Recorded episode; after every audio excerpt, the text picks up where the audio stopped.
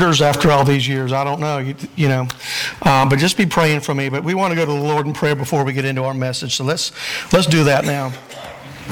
Heavenly Father, we thank you so much for today. And our Lord, I pray that, that our, our hope is the fact that it's better to have one day in your courts than, than thousands elsewhere. Lord, I, I pray each and every one of us here has got the assurance this morning that uh, when we're finished with the job you've given us on this earth, that if we shut our eyes and you call us home, or Father, you come to get us, that we know Jesus Christ so that we will not only be spending one day in your courts, but Lord, every day for eternity. Lord, I say every day, realizing that there's not going to be any night or day there. We'll be for eternity in your courts, Lord, just worshiping you and, and, and praising you. And, and, and, Father, because of that, that's why we, uh, Lord, why I've been preaching some of the messages I've been preaching lately, Lord. Hell is a real place. Father, I think we've talked about in the last couple of weeks that, that there are billions of people who have never heard the gospel. There are some 5,000 people groups who have never heard the gospel. They're disengaged. They're, uh, nobody's been there. There's no Christian presence there. And Father, your word tells us that, that those who, who die without knowing you are, are destined for a real place the Bible calls hell. Father, I pray for not only those folks, Lord, that you would raise up workers for the harvest field but Father, you would also, Lord, puncture our hearts, not just speak to our hearts, but puncture our hearts here. Because we've all got loved ones, we've got friends, relatives, co-workers, folks in our neighborhood. Father, if they don't give their life to Jesus, they're going to spend eternity in that real place called hell. And Lord, the sad part about it is, is that here in the United States, so many of us have chance after chance after chance to accept Jesus. I'm not talking about becoming a member of a church. I'm not talking about becoming a member of a denomination or having a philosophy of life or having religion or even believing in the Bible, but I'm talking about a personal relationship with Jesus Christ where we've turned from our sin and turned to Jesus and asked Him to save us and then allowed Him to live through us in the person of the Holy Spirit. Father, be with us this morning. Open our hearts and souls and minds to what you've got to teach us. Father, as always, I pray this morning you bring correction where correction's needed, encouragement where encouragement's needed. But most importantly, I pray that you bring Christ into the life of that one, those few or those many that might be here. Lord, good people, moral people, religious people, prayerful people, even Bible believing people, but Father, they've never taken that next step on head belief and putting it in, into application of their lives. Again, turning from their sin and turning to Jesus. I pray for them today that your Holy Spirit would get a hold of them. They make the most important decision they could ever make in all eternity. For it's in Jesus' name I pray. Amen. Amen. If you have your Bible with you, I'd ask you to turn to the book of Revelation. Funny thing about that book is uh, we hear so many different titles. We, we hear the book of the Revelation, we hear the book of Revelations, we hear the book of the Revelations, but the title of the book is simply Revelation. Revelation. Um, scripture this morning comes out of Revelation chapter 20. I want to share verses 11 through 15 with you, and if you're physically able, out of reverence to God's word, if you'd stand, please.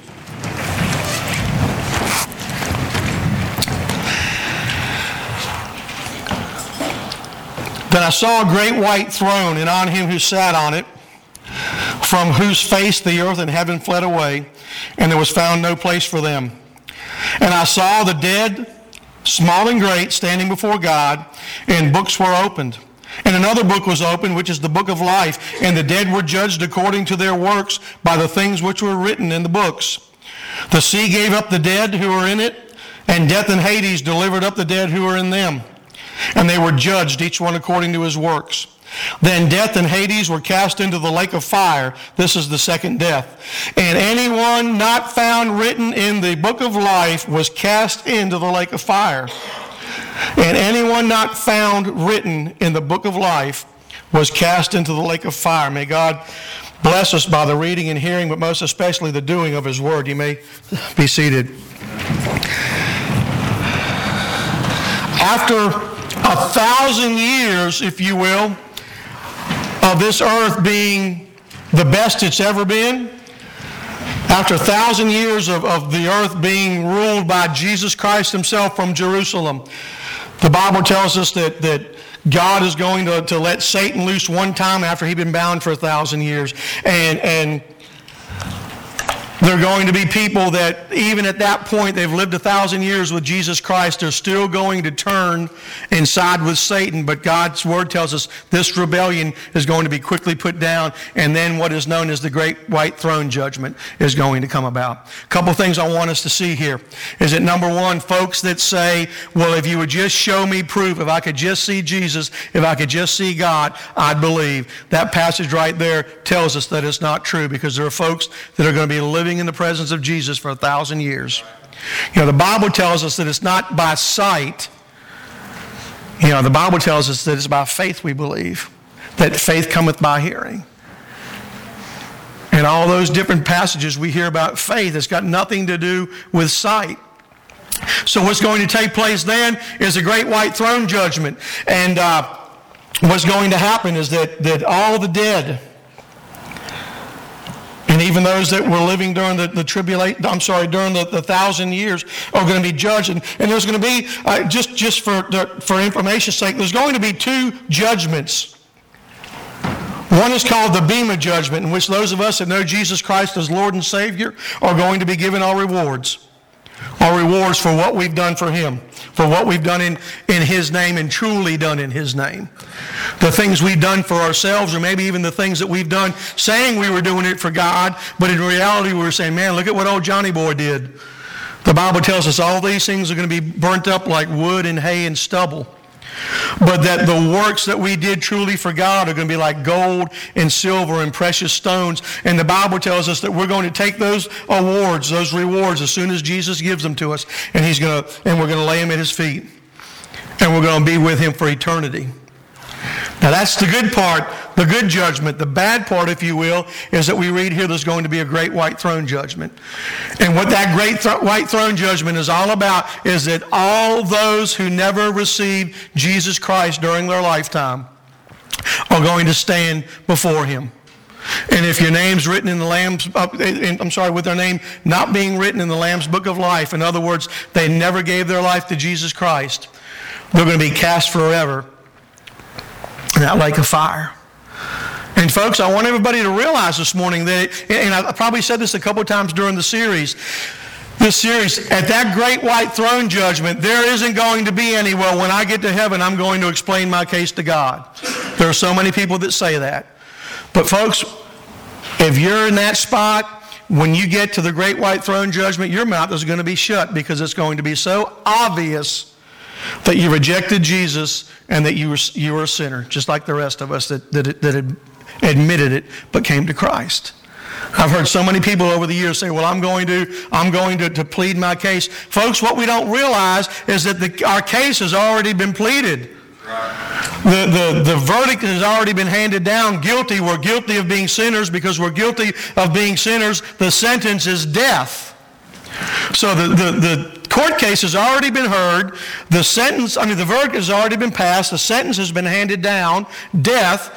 What we need is an advocate. What we need is somebody to come in and intercede for us, to get us clemency, to get us a pardon. And that pardon was made by Jesus Christ on the cross at Calvary some 2,000 years ago. So there won't be any of, of, of, what I'm going to explain my case, but I want to talk a little bit about the, the, the perils of hell. Some of y'all might be familiar with the, the, the book written, I guess, in the 15, 1600s by Dante. It's known as Dante's Inferno. And in, in his description of hell, of Hades, he had people walking through a gate. And over top that gate were written the words, Abandon hope, all ye who enter here. Now, now, though that was secular literature, that is fitting for people who die outside of Christ and are sentenced to an eternal hell. Abandon all hope, all ye who, who enter here. That's, that's the peril of hell, is that, you, that there's no hope. And I want to explain why there's no hope here in, in, in, in a few of these uh, points here. First of all, I want us to realize this morning that hell is not a place of second chances. Hell is not a place of second chances. There are some, first of all, let me back up. There are some who believe that there is no hell. But, folks, I'll reiterate again Jesus spoke more about hell in the Gospels than he did about heaven. If Jesus believed hell was real, then, folks, hell is real. There's a group of folks that don't believe that there's a hell. They can believe that at their own peril. But then there are another group of folks that believe everybody in hell is going to get a second chance. Everybody's going to get a second chance. They believe that hell is not permanent, but will last only as long as it takes for the final person in hell, the most stubborn, the most obstinate person in hell, to realize, hey, I'm a sinner and I need Jesus Christ to save me. They believe that's how long hell's going to last. And then hell's either going to be destroyed or it's just going to be left emptied. But see, they ignore verses, even in, in this passage, Like verse 15. Anyone whose name was not found written in the book of life was cast into the lake of fire. Anybody whose name was not written before they were cast into the lake of fire isn't going to get out of the lake of fire. And their reasoning behind things like that is because, well, look, at, look at verse 10. You know, the, the, the, devil who deceived them was cast into the lake of fire and brimstone where the beast and the false prophet are, and they will be tormented day and night forever. They try to say, well, see, that's just saying there that it's the demons and, and, and his angels. But you just can't take one Bible verse and pull it out to fit what you want to believe and, and ignore all the other ones. There's not going to be a second chance. Nowhere did Jesus say that there's going to be another chance. Not only is hell a place where there's no second chances, hell's also a place where there's not going to be any relief. There's no escape. There's no way out. There's no amount of praying, no amount of light, lighting candles, no amount of giving money away or doing good deeds done by those that have been left behind to change our eternity. There's no chance for us to come back as ghosts and help people to do good deeds and earn our way into heaven. Once we're gone, we're gone. There's, there's no second chance. There's, there's no relief. There's not going to be anything but torment. And another reason that we, we want to believe or that we know that, that hell's not a place of second chances is all we have to do is look at the rich man and Lazarus in the story in Luke chapter 16. If you read that story, you read through that story and you pay attention, that man never once asked to be released. He didn't cry out to, to, to, to whoever he was talking to, the angel, and say, please get me out of here and put me, put me where Lazarus was. The best he asked for, the best he thought he could hope for was, well, tell Lazarus to dip his finger in some water and then touch it to my tongue.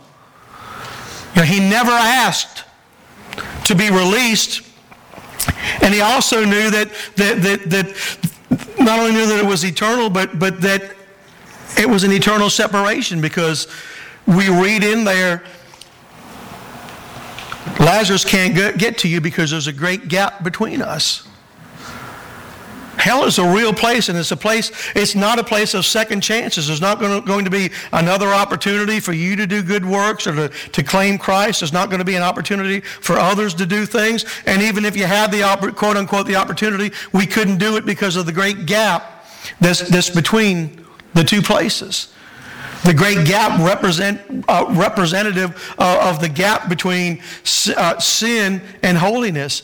People in hell, residents of hell, and a holy God, a holy Jesus Christ. And the reason I bring this up, some of you may have read this book. There's a book that's been out a couple years ago, that's been out for a couple years now, uh, called Love Wins, and it was written by a pastor by the name of Rob Bell, and he's a pastor of Mars Hill uh, up in Michigan or Illinois or somewhere like that. And for years, from what I understand, this gentleman was a pretty basic Bible believing pastor. But somehow, some way over the years, he came to the conclusion that based on the way he read the Bible, and I think in a lot of instances in the articles I've read about him and the, the, the commentaries and critiques of what he believes, he pulled some things out of, out of context. He, he interpreted some Greek words wrong because he wants to believe that everybody's going to get to heaven. And he, over the past few years, he's changed his entire theology. And folks, this guy's got something like 7,000 people that go to his church every Sunday. 7,000 people that are, be, that are being taught falsehoods. Sincerely being taught, but folks, being sincere and being the truth are two different things. You've heard me say it before. I can tell you, I, can believe I'm a member of an order, religious orders called the religious, uh, called the religious woodbonkers. And I've got this holy two by four I carry around, and if I hit you upside the head with this holy two by four, you're going to see heaven. You know what? I hit you with that, you might see stars, but you're not going to see heaven. It doesn't matter how sincere I am. I'm sincerely wrong.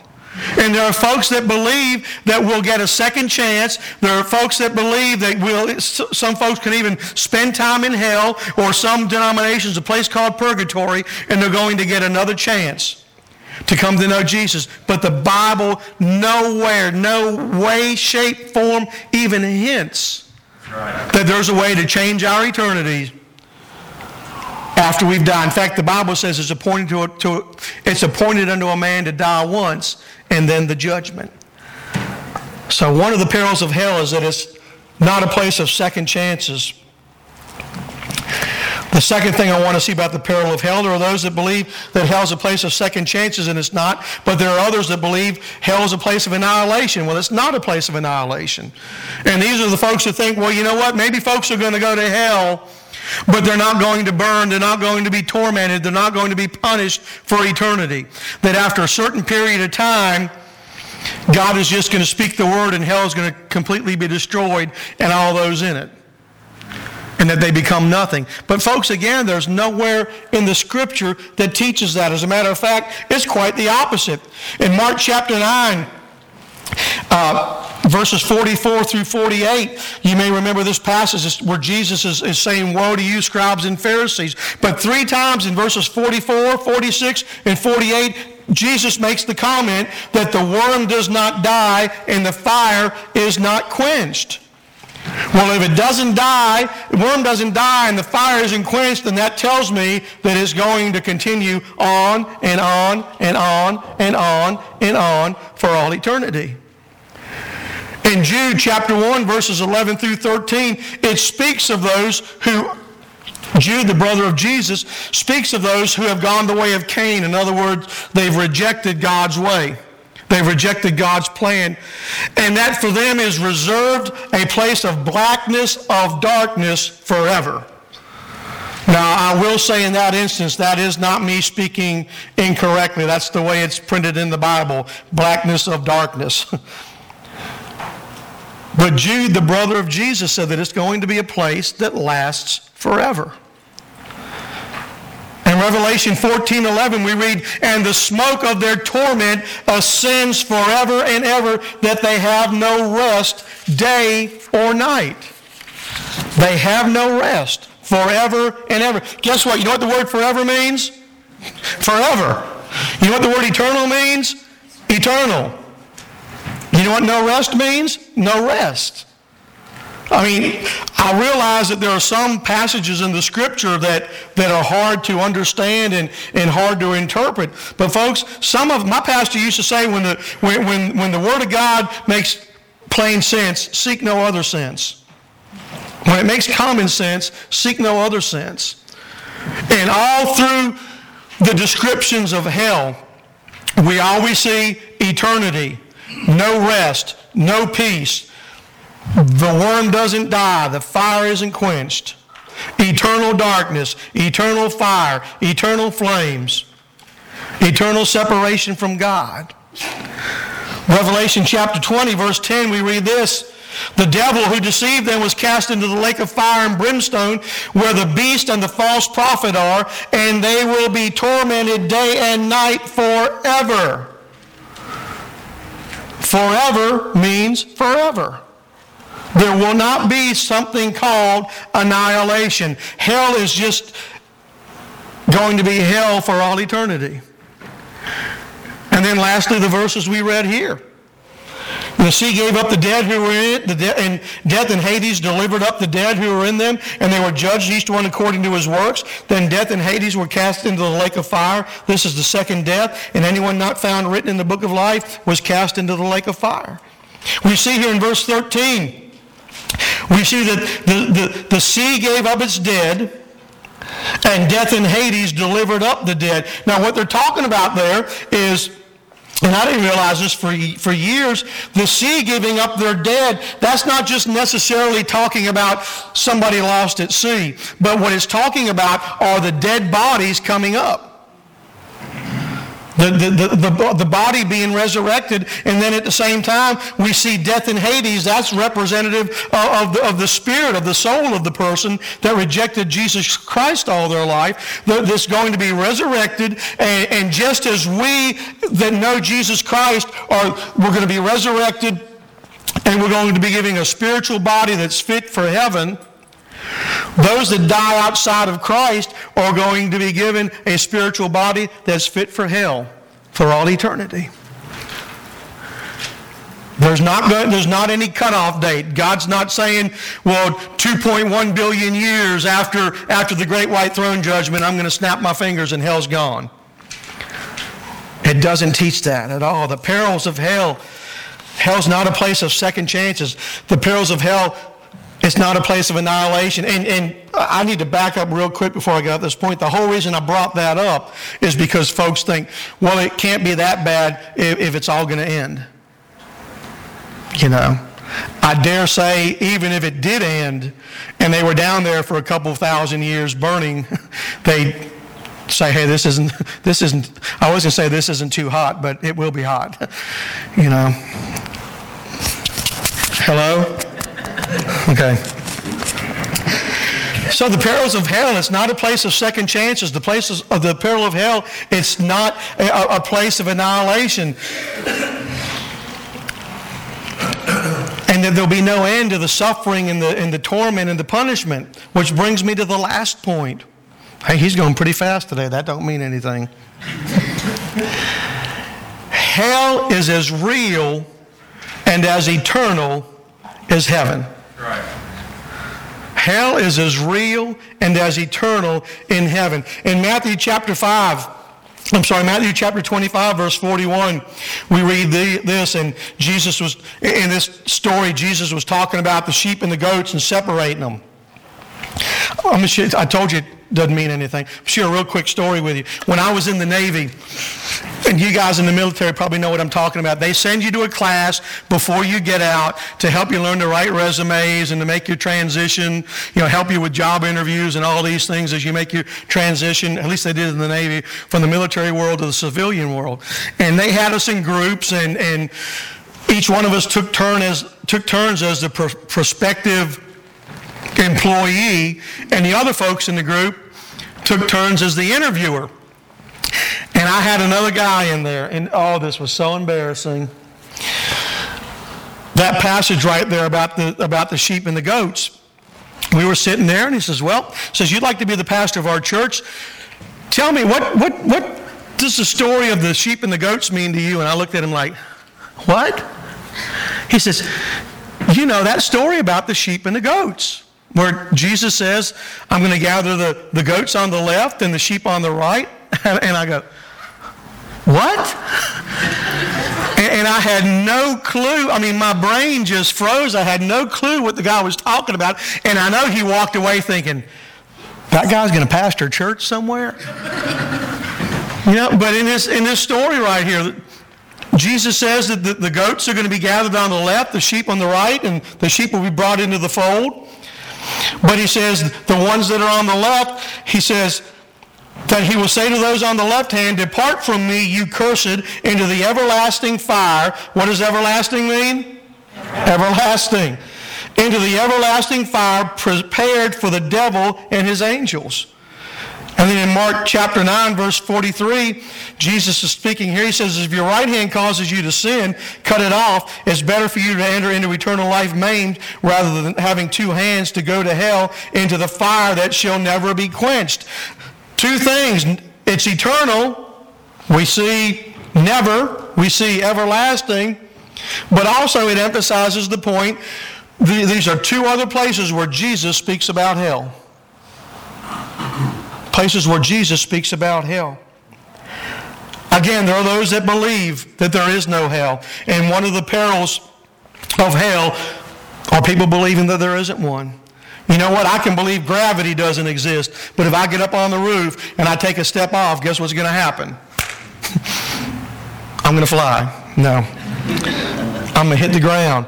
And then, then my loving wife Tammy is going to look at me and say something like, "You idiot! You knew you knew you were going to fall." You know. There are those that believe that there's no hell, but it's as real and as eternal as heaven is. And and folks, the whole what it, what it amounts to is we have got to remember who God is. God the creator, God the sustainer, God the one who called everything into creation and maintains everything. God the one who gave us his word. God makes the rules.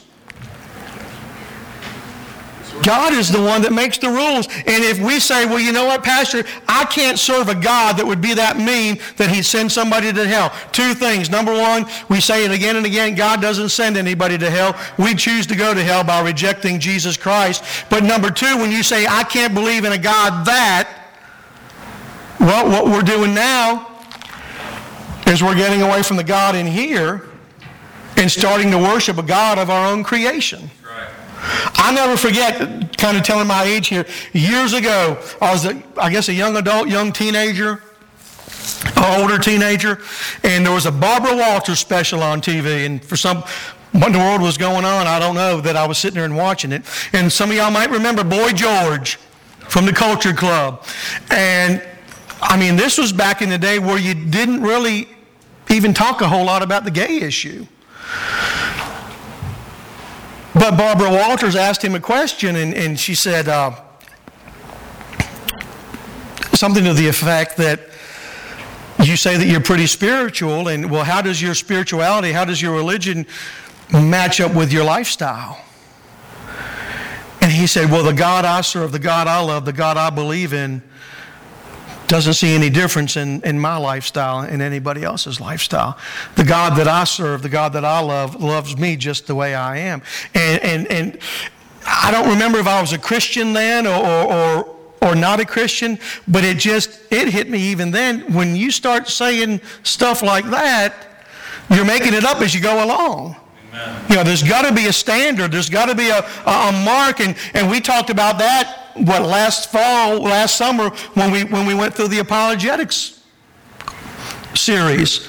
There are standards. There is an absolute truth. And, and God, this is absolute truth. The absolute truth is, is, is, if you turn from your sin and you turn to Jesus and ask Him to save you, you'll be saved. The truth is, if that you don't turn from your sin and turn to Jesus, you're saying, I'm going to find my own way. I'm going to find another way. I'm going to make the rules myself.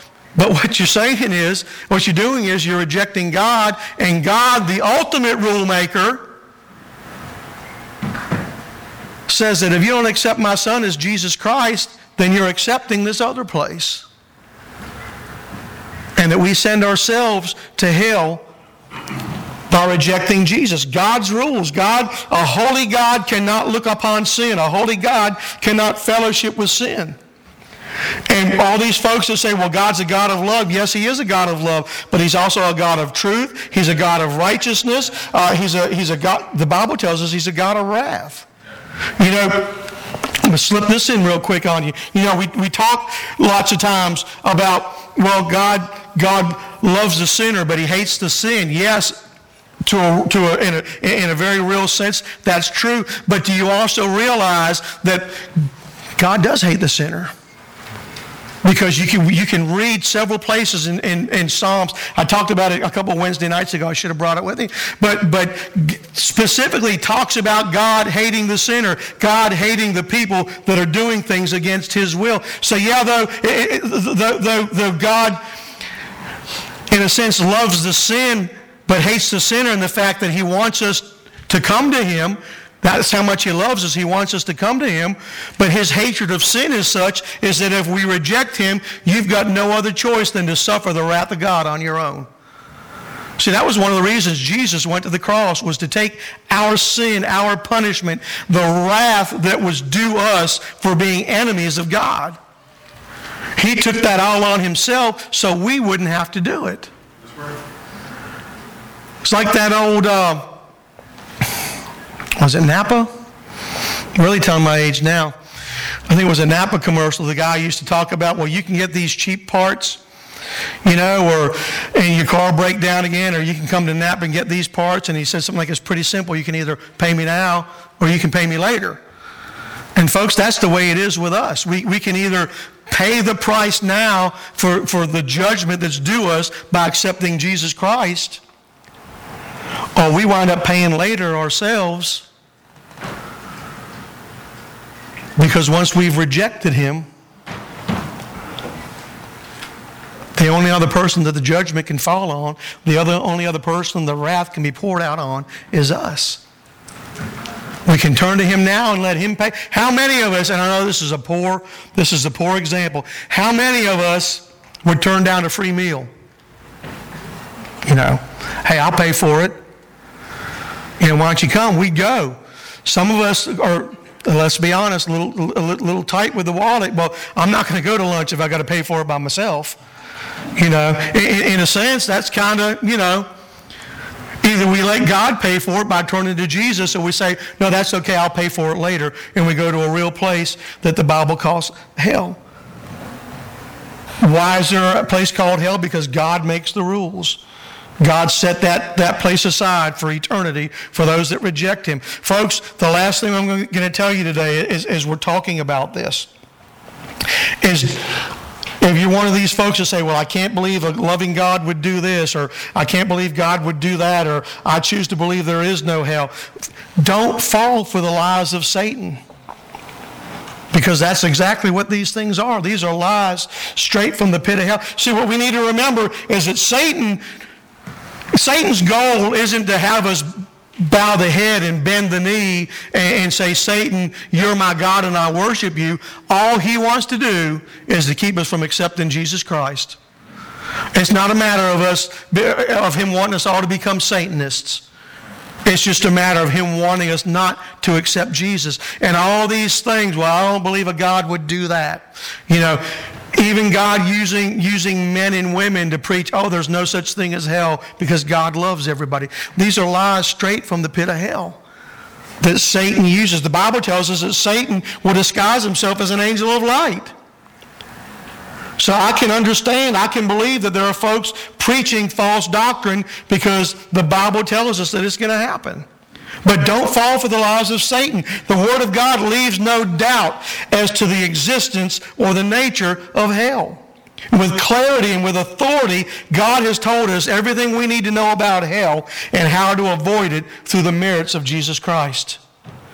So the question this morning is, as we conclude,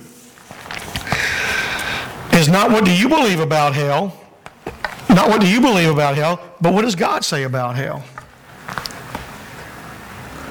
And where are you going to spend your eternity? Has there ever been a time that you've acknowledged the fact that you're a sinner? You turn from your sin and you turn to Jesus and you asked Him to forgive you of your sins and to become your Lord and Savior. And folks, I hope you realize when I say that, I'm saying something different from admitting you're a sinner and believing that Jesus, eh, Jesus is God and asking Him to come in. Because true salvation is turning from our sin and turning to Christ. Getting rid of the old person and becoming a new person in Jesus Christ. Because in 2 Corinthians it says, uh,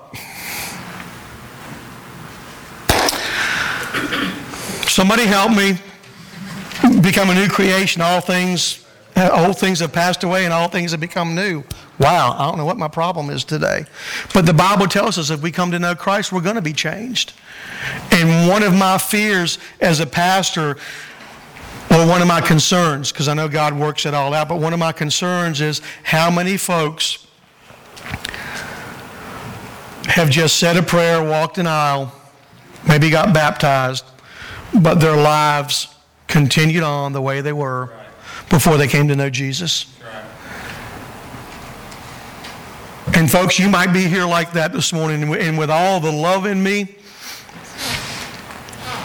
but in all the honesty in me, if that's you, if you cannot look at your life and see a difference, and I'm not talking about just living a moral life, there are moral people out there that don't lie, kill, cheat, or steal.